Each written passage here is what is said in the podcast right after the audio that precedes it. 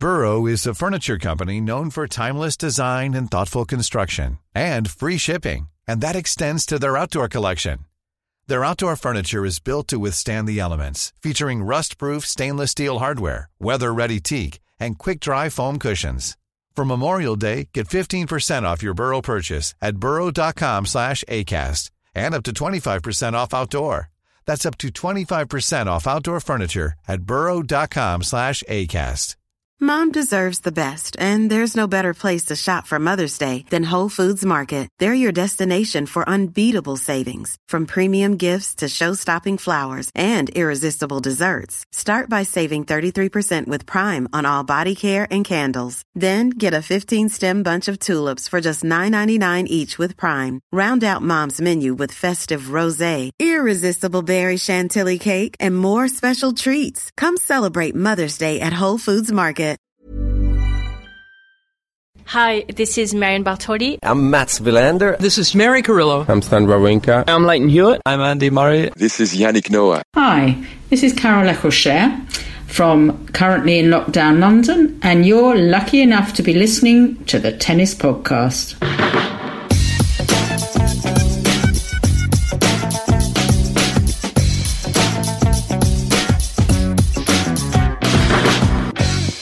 Eccleshare is the mother of the magnificent Charlie Eccleshare, who is the man who is often a guest here on the Tennis Podcast, or who has been over the last few years. We miss Charlie, don't we, Catherine? Yes, I actually just uh, minutes ago wandered uh, past the spot in the lobby of uh, the hotel I'm staying in, attached to the O2 Arena, uh, where we recorded with Charlie a podcast here last year with many beers, um, and it was a Too happy. many. It was a happy uh, memory laden with pathos.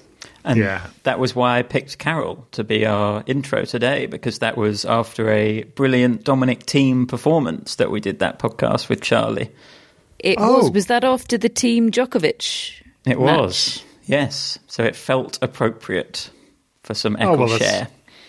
Fantastic. He's Uh, well, not just a pretty face, David. No, oh, that's well thought through, Matt. I mean, I can't believe that you've actually got stats uh, according to the intros uh, of the mothers of the contributor of a year ago, which is amazing.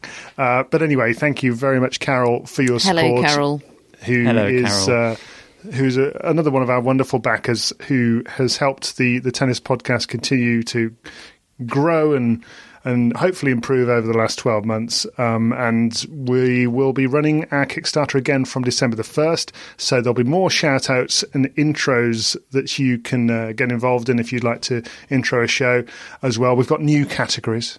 We've got some new pet mascot categories because Catherine Whitaker has not got enough of those this year. So we've got some more. we've invented some more. We've got some more uh, predictions ones as well. And even suggestions of a tennis relived editorship. I mean, I want to do that though, so I might buy that. um, and it's all going to be Pete Sampras related. So uh, that's for the future on December the 1st. We have got a lot to get our teeth into today here on the Tennis Podcast because, for a start, the matches have been both singles wise, have both been amazing. And really want to pick those apart. Lots to discuss. And a lot of tennis news as well, because uh, there's been Australian Open news breaking tonight that we're going to discuss. And also, we're going to have um, round two of Matt versus me regarding the volleys of Roger Federer with some extra input from people that Catherine Whitaker has been speaking to today. How's your day been, Catherine? Very good. Has it? Yeah. Atmos wise? Atmos wise, to Well, me. I mean, I, mean, there isn't I mean, any. What I do you know, mean? Know Atmos? that. I know that there's still nobody is in the, that? I know there's nobody in the stadium, but you you tell me this. Right, I'm going to ask Matt instead. Uh, Matt, even though there were no people in the stadium, to me, that match between Dominic Thiem and Rafael Nadal today, which was seven six seven six and just incredible tennis, it was one of those that reminded you that even though we, uh, I personally I missed the crowds, but actually that one didn't need a crowd. It was that good. It gave me women's semi final US Open vibes when the the tennis was just so good on that evening when you had that Brady Osaka match and that Azarenka Serena match. I agree with you. I, I, thought it would have been nice to have a crowd, but it didn't feel like it needed a crowd. I think maybe that's that's the what is it they say the learning that we can take from sort of not having crowds in tennis. I think really bad matches are really bad whether there's a crowd or there's not a crowd. Really good matches are really good whatever. I think what crowds do is kind of elevate good or mediocre matches and kind of make us more engaged with them. But I think if there's a fantastic match like this one was today, you can get into it and you can feel the buzz and you can feel the electricity in a way just between the two players and from the quality of the tennis. And I was fully engaged with all two hours and 20 minutes of it or however long mm. it was. It was, it was absolutely fantastic. It was the most invigorated I've been by tennis in several weeks, I would say. Mm, yeah, it was well seven six seven six could have gone either way. There were great opportunities for, for both players to, to wrestle the match from one another. Catherine, you are effectively our Mary Carillo tonight because on that women's semi final night that Matt describes, Mary was in the stadium. She was one of the select few that had that seat overlooking the actual court and not a TV screen. You were do- doing that today. What did it feel like, and what was the sort of chat like amongst your, you and your peers while that match was going on? Oh, probably the the match of match of the year, quality quality wise. Um, I mean, they they were both pretty much ten out of ten for a full two hours and twenty five minutes in terms of quality. That is so incredibly rare. Um, yeah, I, I was exhilarated by it. I loved the match. I was I was glued to it in a way I haven't been by any match so far. My experience of watching it in the stadium is different to what you two are describing, to what you described there, Matt. I was more aware uh, of the lack of crowds and more sad about it than uh, I have been during any other match, actually. Um, and I'm I'm very pleased to hear your experience wasn't that because I do I it just emphasizes me how different it is on the telly. Um, and I'm, you know, obviously I'm presenting the telly, so I'm glad that that people watching on the telly are having a decent viewing experience. And look, it did not take away from my enjoyment of the tennis, but after every point, I was imagining sort of I could sort of hear the the the faint ghostly echo of the roar that there should have been um, and I guess it's, uh, I was trying to debate with myself about why it is. And, you know, I'm, I'm, I'm gazing over this stadium and perhaps it's because probably 70% of my field of vision is occupied by empty seats. And you're not seeing that on the telly most of the time. Occasionally there's a wide shot, um, but mo- mostly you're seeing the the tennis and, and the players. And yeah, I'm looking at that too, but I I can't crop out those empty seats. Um, and I think possibly it's down to something as as simple as that. So I was sad as saddened by it as I was completely exhilarated by it. Um, and I'm okay with that. I'm okay with that. I think it should feel sad. Yeah. That there wasn't a crowd to enjoy that. It deserved a crowd. Um, there deserved to be 17,000 people in the world that get to say for the rest of their lives that they they saw that match live because I I really do think it is one of those ones that will the memory will last. People remember, yeah, do you remember that that Nadal Thiem match at the O2 that year? Goodness me.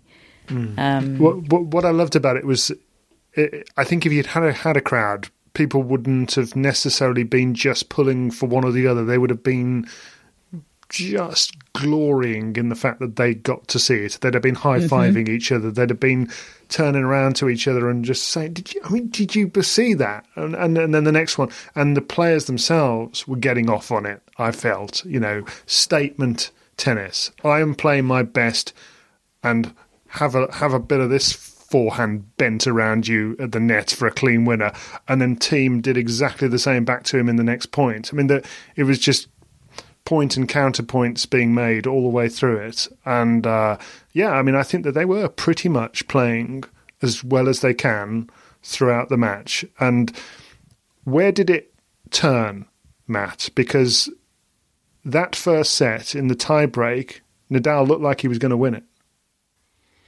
Yeah, I think he was 5 2 up in the first set tie-break. Um, I felt good about Thiem going into that tie-break because he's been incredible in them all, all season.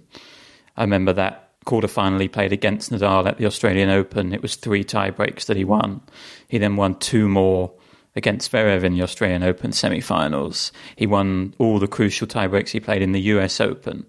He has unlocked something in tiebreaks. I think, this year. I think he spoke about it during the US Open, how he's sort of taken inspiration from Djokovic in a way and decided to lock in in tiebreaks and not make errors. And whatever it is that he's doing, it's working. He is he's a giant in those biggest moments, and this was a this was a match which was nip and tuck the whole way. It was it was so close, and it was decided in in those tiebreaks where Thiem was the better player. And I think you know Nadal has summed it up pretty well in his press conference by saying, "I actually feel."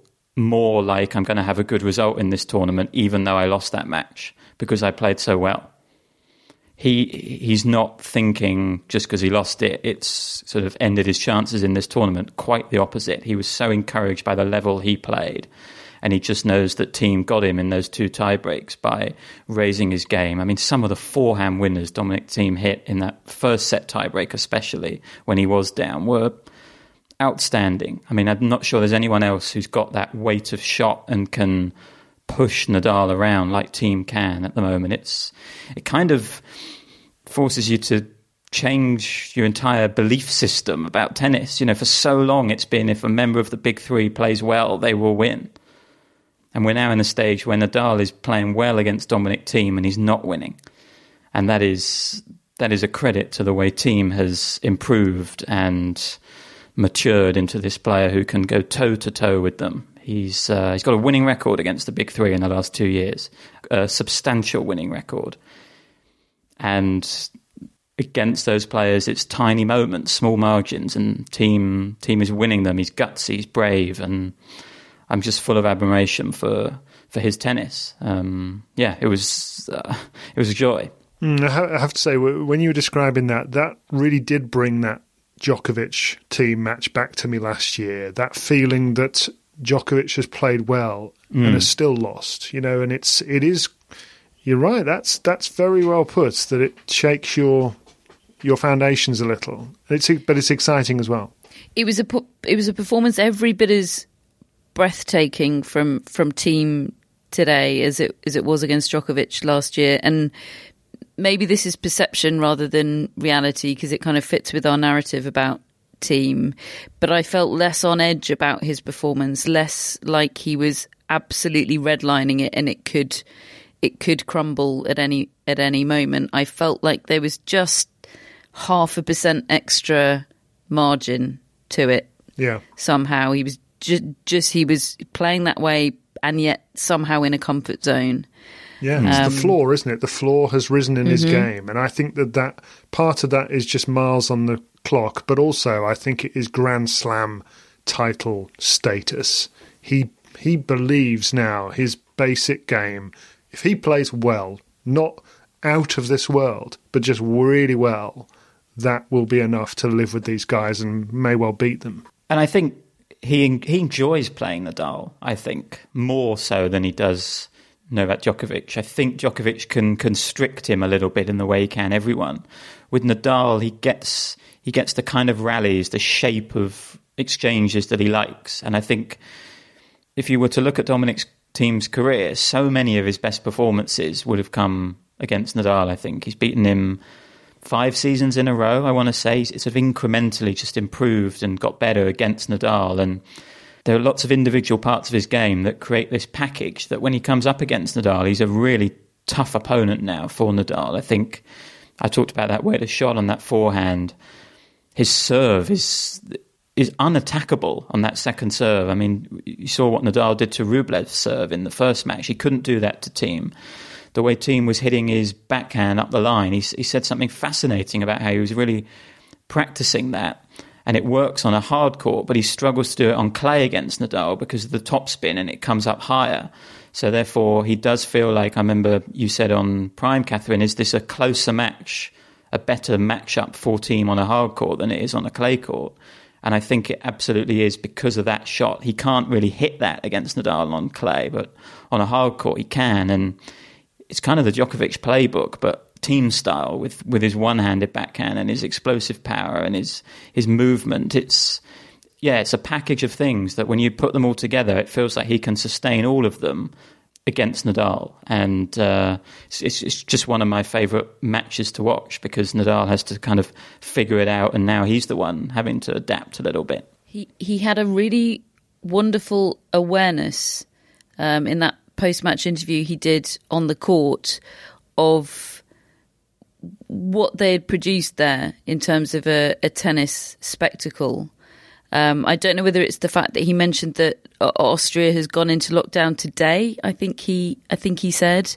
Uh, so I don't know whether that was kind of weighing on his mind, but he actually gave a a really um, well, quite a quite powerful sort of little soliloquy, really, about how he he hoped that that spectacle, that two hours and twenty five minutes, had provided a bit of escapism for for people. And and you know he talked about the the privileged position that they're in getting to continue to do what they love.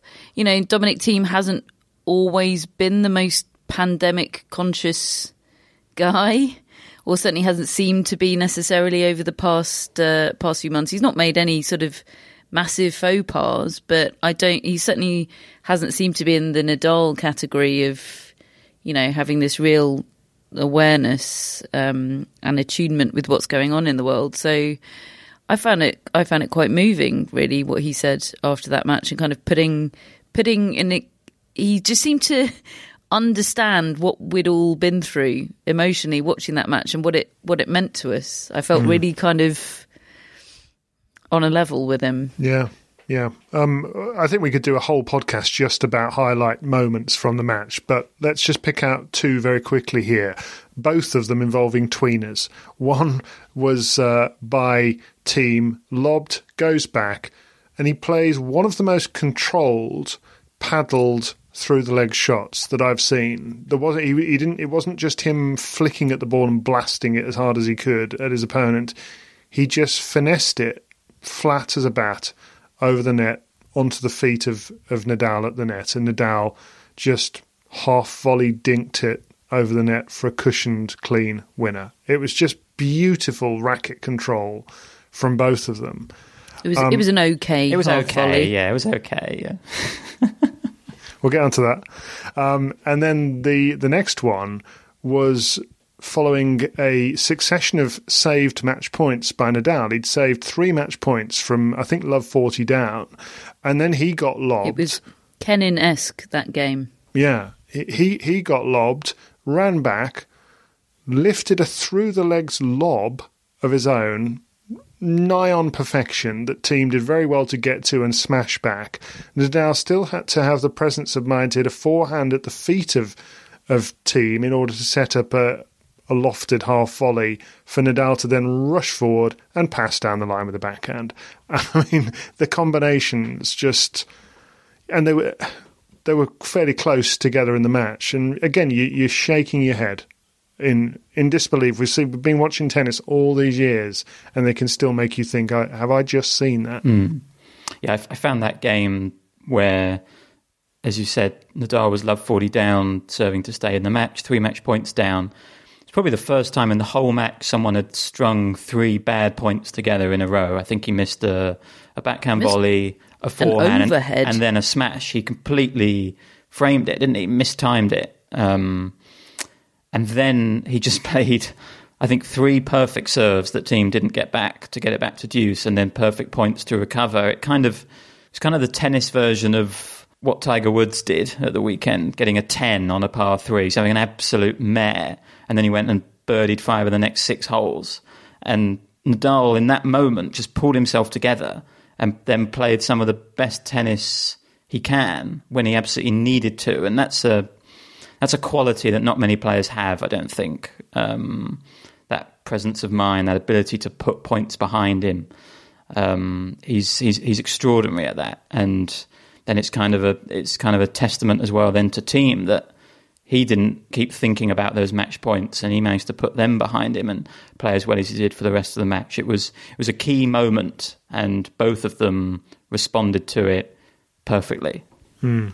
Yeah, uh, Simon Briggs described it in his piece as the burly Thiem, even managing to out muscle tennis's Mr. Universe, which uh, I think uh, sums it up pretty well. That's that shows what Thiem has managed to achieve there, and I think it all quite early on in that first set, I, I just f- saw a look in the eye in, in Nadal where I thought he really rates Dominic Thiem. He, he, everything about Thiem he respects the the physicality, the the competitiveness, the desire, and the shot making. There's not there are not many that I think Nadal probably looks down the other end and thinks fair play, fair play, mate. I don't, I can't really get to you, and you, you are a match for me. Um, the the other the other little um, note I wanted to mention was as well watching Nicholas Massu in in the crowd. I say crowd uh, in the seats.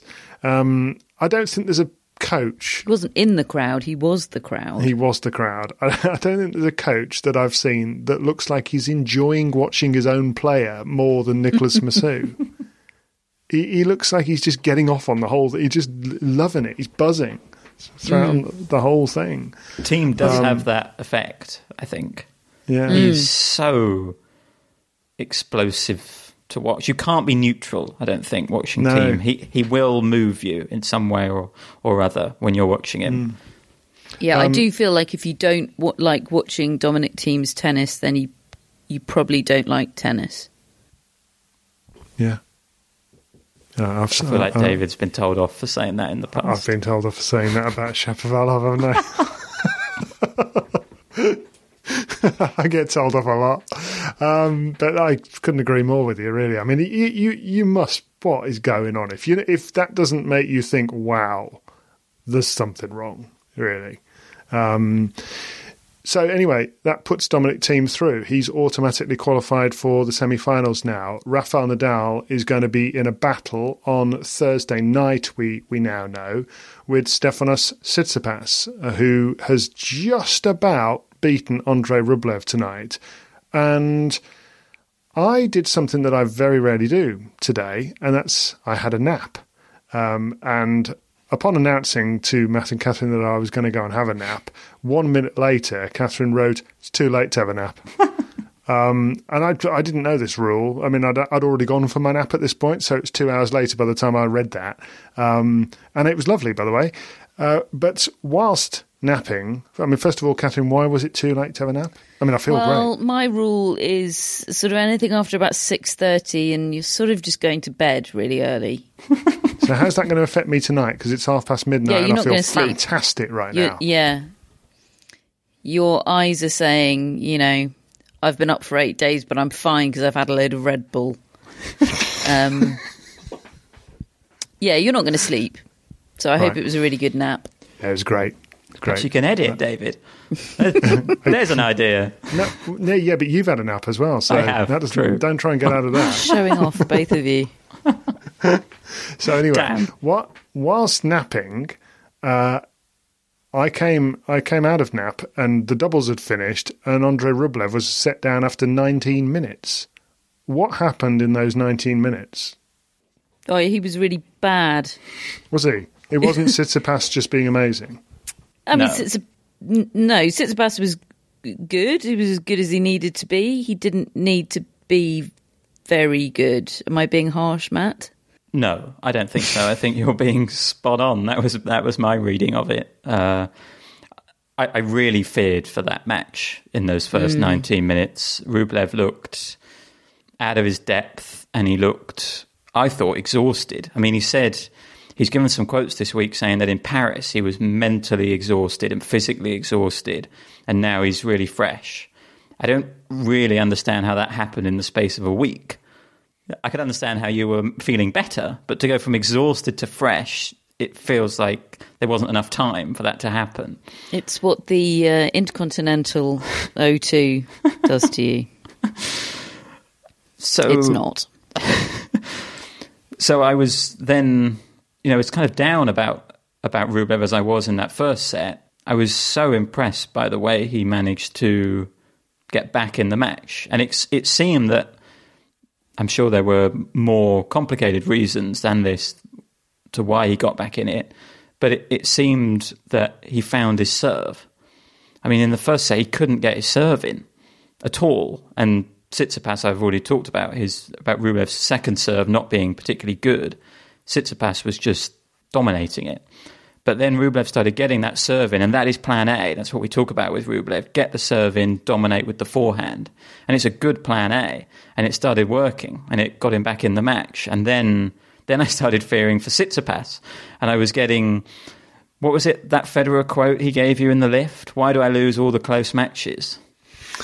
I started thinking that about Tsitsipas because recently he's lost so many close matches. Obviously, starting with Coric, he lost then lost to Sinner in Rome, which was close. Roland Garros was close to Djokovic. Humbert the other week was close. He's he's had a really poor record in these deciding Rublev sets. in that final. Rublev in the Hamburg final, yeah, exactly. So Lost his last three tie breaks. exactly. So I started to kind of panic for him and think, it's Just all round panic. yeah, it was just a complete reverse from the first set, and um, I think it's really big for him that he managed to find a way through it. I think it's he, he's building his confidence back up gradually.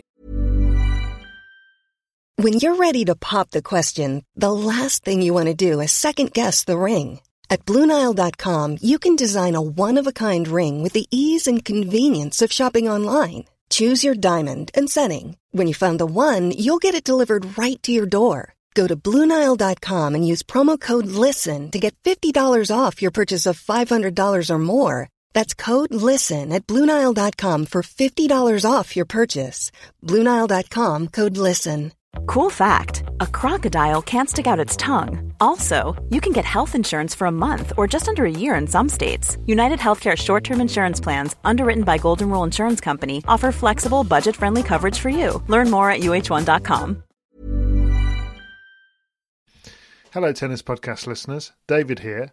Now, you might know that I love a bit of cooking, and I think I'm quite good at it. But if I'm honest, even I get fed up trying to work out what to do every night. That's where Home Chef comes in. Being able to put together a delicious meal without the long prep and the cook times, well, that's pretty cool. Home Chef provides fresh ingredients and chef designed recipes conveniently delivered to your doorstep to simplify your cooking experience. They have over 30 options a week and serve a variety of dietary needs, so you don't have to worry about what to make ahead of time. Not only is it convenient, but it's economical too. Home Chef customers save an average of $86 per month on groceries. Now, for a limited time, Home Chef is offering Tennis Podcast listeners 18 free meals plus free dessert for life and, of course, free shipping on your very first box. Go to homechef.com slash tennis.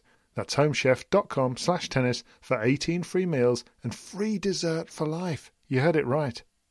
And this is this is a block in that confidence. I think it would have been, you know, a couple of steps back if he loses another tight one. He because he didn't used to lose tight matches. This is a relatively new thing, and I think it's important that he gets back on the right track as as quickly as he possibly can. And he was obviously helped by Rublev double faulting on the match point in the final set tiebreak, but then Tsitsipas played a nice point himself and managed to kind of wrestle it. He he praised his own bravery in that in that final set. Um, so yeah, I think it's I think it's an important one for Tsitsipas.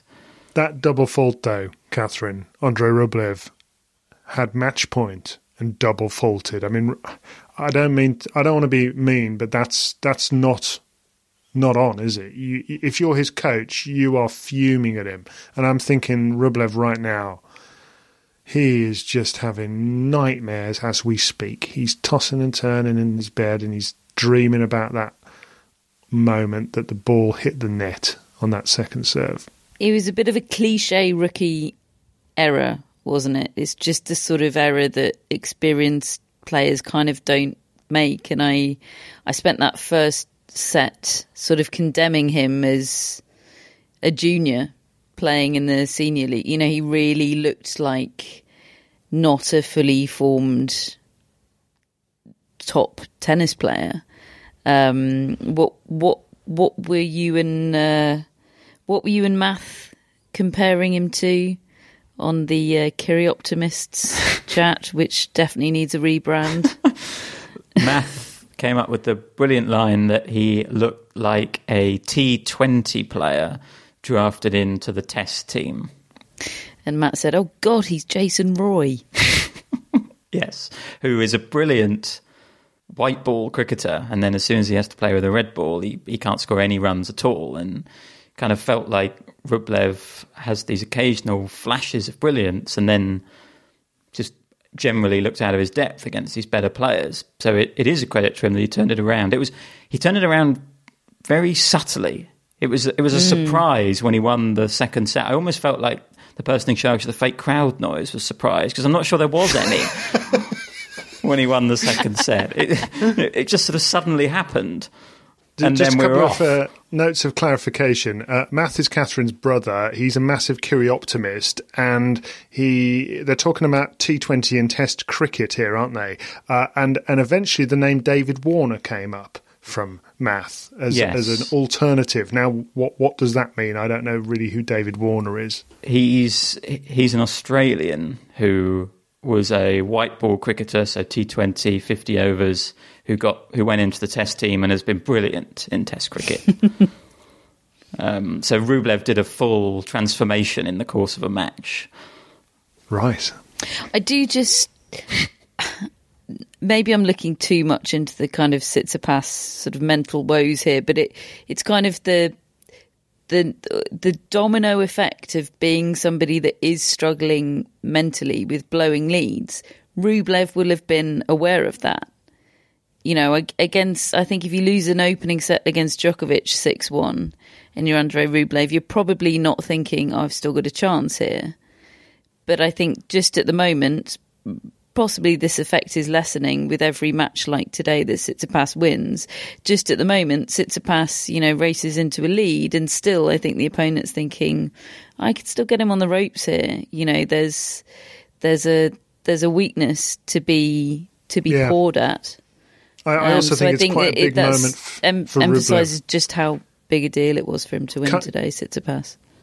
Coming back for Rublev, making it a fight. I, I mean, I, I, think I think that's really important because he was on the verge of he'd lost three straight sets in this tournament on his debut and was looking completely out of his depth, and yet he made that interesting, competitive, and arguably should have ended up winning it.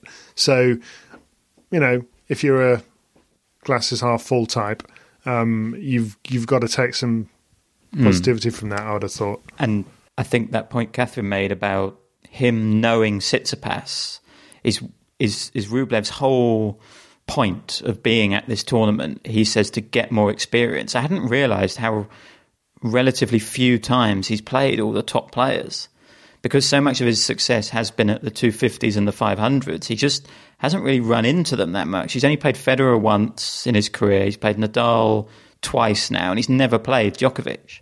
And for someone to be at the year-end finals with with that hmm. record, those few those few matches against the players who are always in the latter stages of tournaments, just shows that he, he does need experience. And I think he's got experience against Tsitsipas. He feels more comfortable in that matchup. He had a terrible hmm. start, but he he kind of knew there was a route back in. And perhaps when he when he can start playing these top players more, he'll be I mean, it could go the other way. He could build up a load of baggage and sort of there could be the opposite effect. But I think what he's hoping for is that the more he plays them, the more comfortable he'll feel playing them, and just he'll feel like he belongs. I think more. And this, I suppose, what you're saying, David, is this comeback or not quite comeback will kind of contribute to that feeling of belonging. I think as well yeah. in this tournament.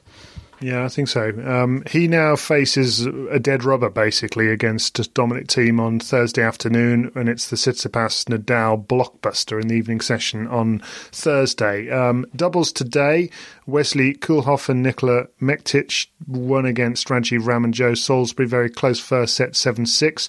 Then very one-sided second, six love. Um, unexpected Julia Goerges in Wesley Koolhof packing area. Oh, really? Really? That's Yes. interesting. Oh. Julia Goerges and uh, Wesley Koolhof seem to be a thing. Oh, she's recently retired, isn't she? Um, at Yes. the end of this year, and uh, so yeah, in attendance. I didn't know that. Um, that might have been during one of my naps. um, Kevin Krawietz. I'm not very experienced at napping. I keep doing it at the wrong times. Kevin Krawietz and uh, Andreas Mies won against uh, Lucas Kubot and Marcelo Melo. Six two seven six is the other one. So Krawietz and Mies, uh, it's a straight shootout with Salisbury and Ram Oh, is it? That's good. for the uh, second qualification spot in that group. Kubot and Melo are out. I mean, it's always a bit of a blow when you've got to put it with these dead rubbers, but at the same time, I can't stand these matches where you're trying to do maths uh, No. in your head about who goes through and whatever. But I mean, that, you know, we're going to have a c at least two out of the four matches on Thursday. Will be fantastic then, um, as sort of eliminators, won't they? So we'll we'll look forward to those. Um, you had today, Catherine, in the Prime Video studio. You had Tim Henman uh, with you, and there was a really interesting discussion about Andy Murray. I thought I was really fascinated to hear the views being put forward, and one of them in particular that I found really interesting that when talking about his the potential that remains in Murray's career, how hard he's working, and Murray himself. There were clips of him talking about how he still thinks he can get even stronger at this stage of his career. And and Henman was just wondering whether that is really what you want as a tennis player to be more muscular potentially or carrying too much weight in this era. I found I found all that very interesting. He's um he he ended up concluding Henman that he thinks Murray could if he gets fit. I think you asked him if he doesn't have any more injury setbacks, what is the, the potential for the remainder of Murray's career? And I think Henman said that he could win ma- tournaments on tour, but slams would likely be beyond him. Yes, I think he sort of pointed to Antwerp last year as a sort of a a what what what we have kind of the the empirical evidence of being a peak post resurfacing Andy Murray.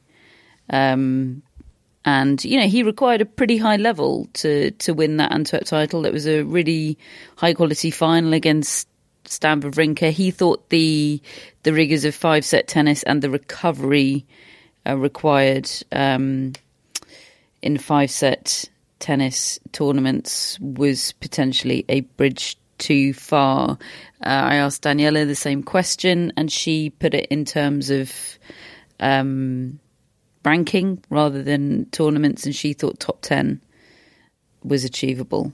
Wow. Daniela is Daniela is a kind of a big believer in mind over matter, and she I know she is in awe of the mind of Andy Murray and the will of Andy Murray, and she kind of thinks.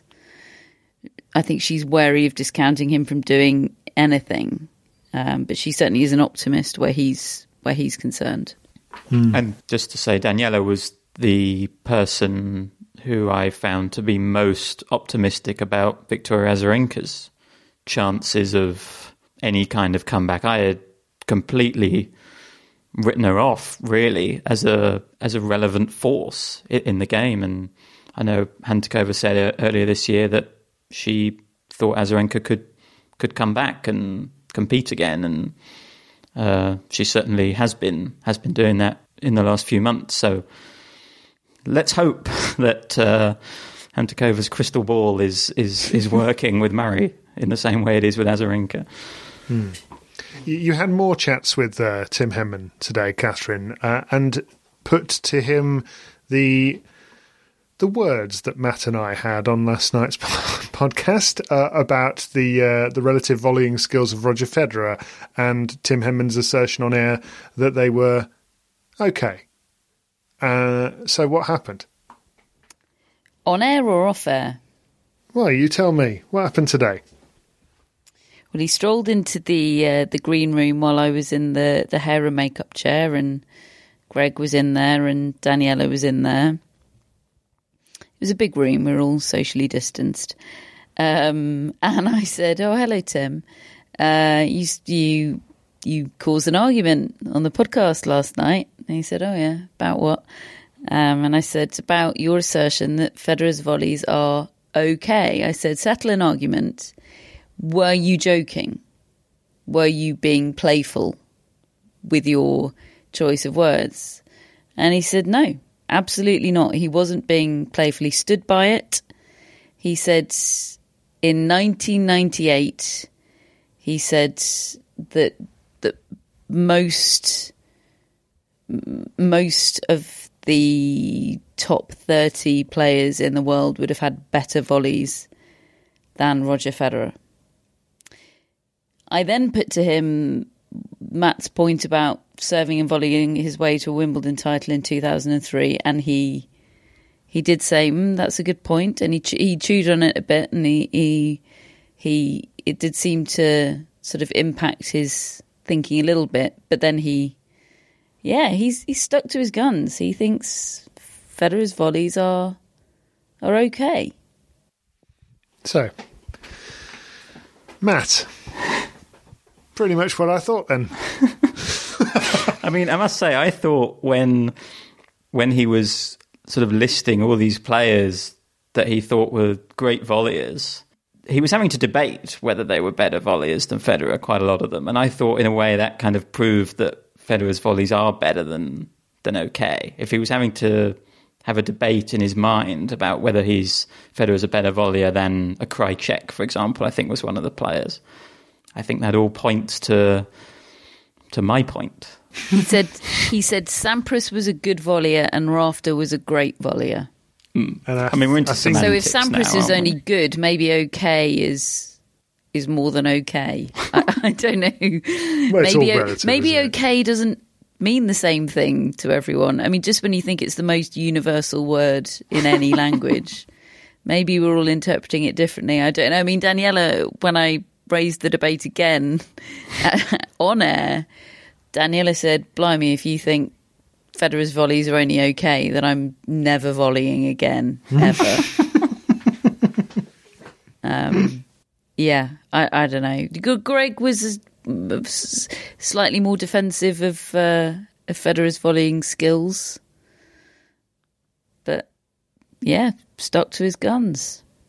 Well, well done on taking it up, Catherine. It's very Mm, interesting. it's great work. We'll have to ask Federer. How would you describe your volleys? I might just ask him that in a press conference I think, one I think day. it'd be a re- really interesting discussion. Rate your I- I- volleys out of 10. well, we should also ask Pat Rafter and Stefan Edberg what they think of Roger Federer's volleys. I'd be very interested to know. I We're think gonna- we- I said if Edberg's a 10 out of 10, if we're taking him as the gold standard, what's Federer? And I think he said a 6. Or a six and a half or something.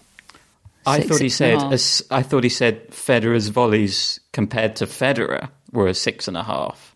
They were Uh, they were a compared to six, other areas of his Oh, game. right. his That's game. interesting.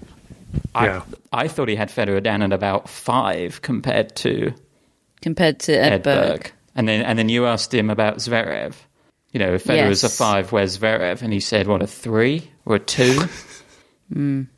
Yeah, Hmm. I mean, relatively speaking, I think that that, that does sound about right. No, if Federer's a 5, I mean, most people are a 2. There's no shame in being a 2 if Federer's No. a 5. No, I'll it's take not a the 1. two I have a problem with. I'll, g- I'll get you. To, I'll get you watching some Stefan Edberg when we do tennis relived next year, and uh, Nobody is doubting the prowess of That Stefan is Edberg's missing the point. I'm- David. I'm- None of this diminishes that. no, I'm just just so that you can enjoy it because it's just it is just an amazing experience to watch. A, watch him do what he did because he there's so much he didn't have in his game, but serving and volleying was just Oh, I loved it. You and it. Tim need to get a room, talk about Stefan Edberg all night. Quite happy to. Um, right. And by the way, I remember seeing Stefan Edberg carve up Henman. I stayed up all night to watch the U.S. Open. I think in about 1996, and uh, and then and I was convinced that Henman could take him, and I was wrong. Um, so anyway, That was in the early Henman days. yeah, oh yeah, it was right right at the beginning. Yeah, he got to the, about the fourth round, something like that. He did well at the U.S. Open, but uh, Edberg was just the master at that that particular game. So, well, good detective work, Catherine. That was fantastic. Very interesting. Um, we've had some news to to finish uh, the show on. We've had some news tonight from Australia that a lot of the plans that they'd had in place that we understood them to be from the interviews that Craig Tiley, the tournament director, had done.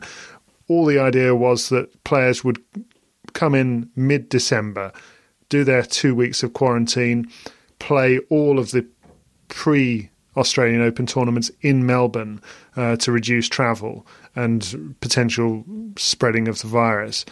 Um, and that has, we've been told tonight in reporting by Tennis Channel initially, that uh, is not going to be viable. That players are not going to be allowed to come into the country as things stand in December at all. Um, and the first day that they will be allowed to set foot in the country is the 1st of January, which, if they are required to do two weeks quarantine at that point, would take them up to about three or four days before the Australian Open is due to begin, which is hardly ideal uh, at the very least, and potentially you know threatens the entire Australian tennis summer. Uh, certainly, those preview or those run up tournaments that uh, that they would hope to to run, whether the ATP Cup or some of the other events that they might bring over from Brisbane and Adelaide and Sydney.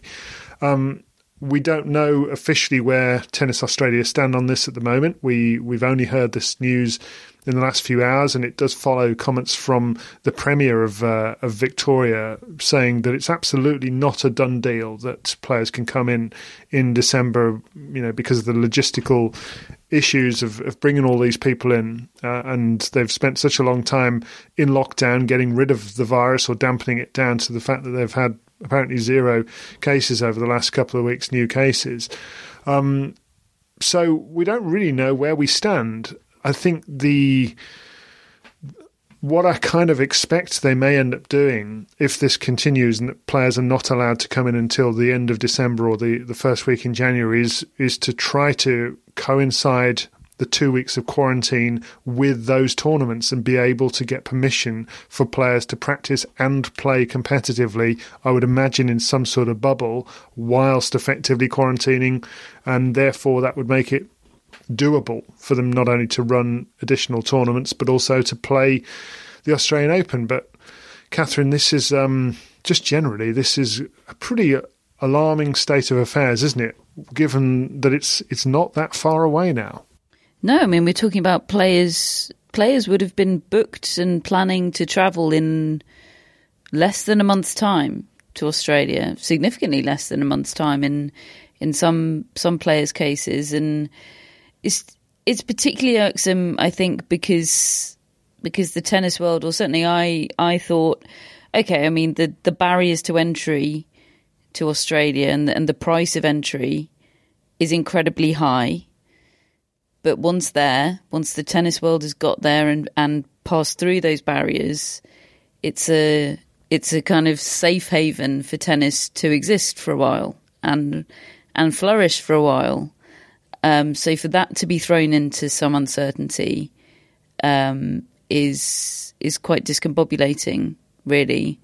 Um, and I, c- I can only imagine how the, the players and the, the tours feel about it. I, I completely respect the position of uh, of the Australian government. Absolutely, I mean, we are in a glass house in terms of you know criticizing the likes of Australia's uh, approach to risk averse approach to uh, to COVID nineteen. Absolutely, um, but yeah, the the timing of it is is very disconcerting. Absolutely.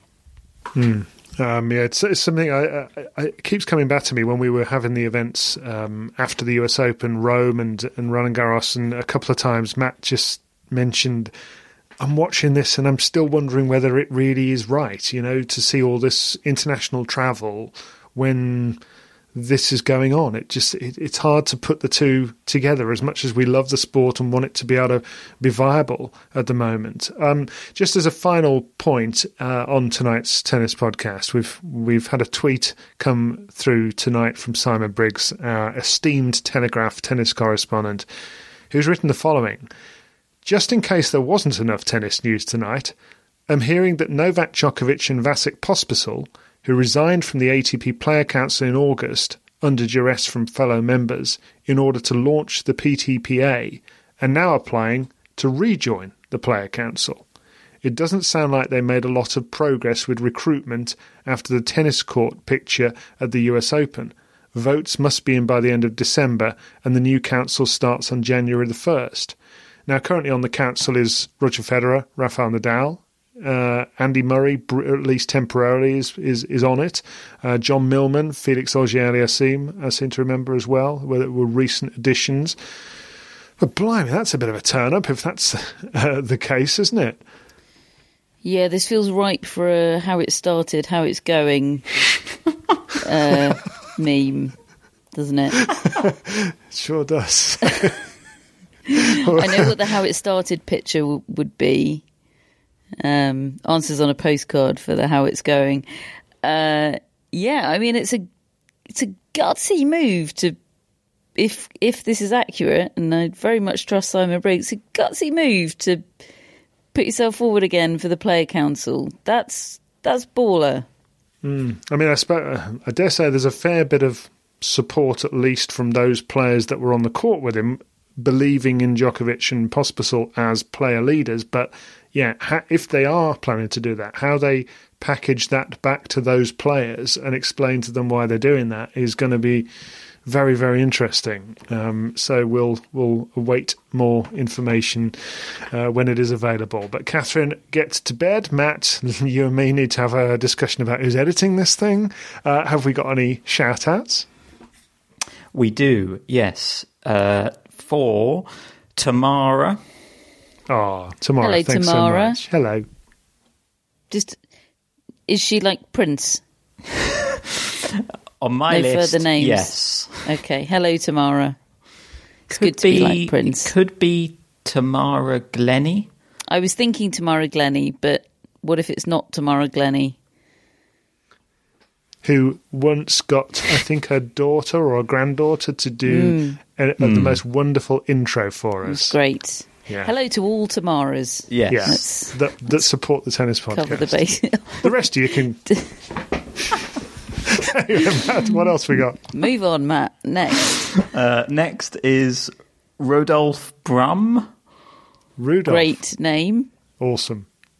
Thanks so much for your support. Not good, Rudolph. good time of year to be called Rudolph. Not Rudolph. Okay. No, maybe I said Rodolph. Rodolph. Oh, sorry. sorry, Rodolph. We're we're not Also too good at the names. You know, we're, we're trying, though. We're trying. And to Brangle Hunning.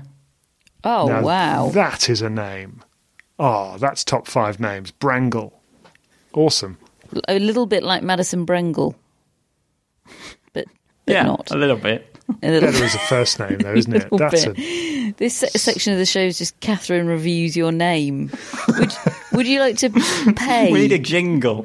Would you like to pay to next year have the privilege of Catherine reviewing your name on the podcast? and from December the 1st, you'll get your chance. and Ah, if you would you like lucky, lucky listeners. if you would like to sign up for a reminder of uh, of the fact that you can uh, pay to have us uh, dissect your name and also support the tennis podcast uh, to be produced for another year, uh, we have a link in our show notes on your phone right now. Just uh, scroll down, stick your email in, and we'll send you one email to remind you on December the first. You can be at the front of the queue for any of the uh, the reward categories that you may be interested in. Thanks ever so much for listening to us uh, tonight. Hope you've enjoyed it.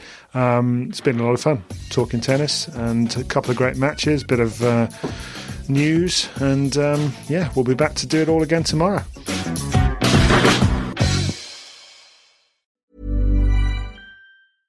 Mom deserves the best, and there's no better place to shop for Mother's Day than Whole Foods Market. They're your destination for unbeatable savings, from premium gifts to show-stopping flowers and irresistible desserts. Start by saving 33% with Prime on all body care and candles. Then get a 15-stem bunch of tulips for just $9.99 each with Prime. Round out Mom's menu with festive rosé, irresistible berry chantilly cake, and more special treats. Come celebrate Mother's Day at Whole Foods Market. Normally, being a little extra can be a bit much, but when it comes to healthcare, it pays to be extra. And United Healthcare makes it easy with Health Protector Guard fixed indemnity insurance plans. Underwritten by Golden Rule Insurance Company, they supplement your primary plan, helping you manage out of pocket costs without the usual requirements and restrictions like deductibles and enrollment periods. So when it comes to covering your medical bills, you can feel good about being a little extra. Visit uh1.com to find the Health Protector Guard plan for you.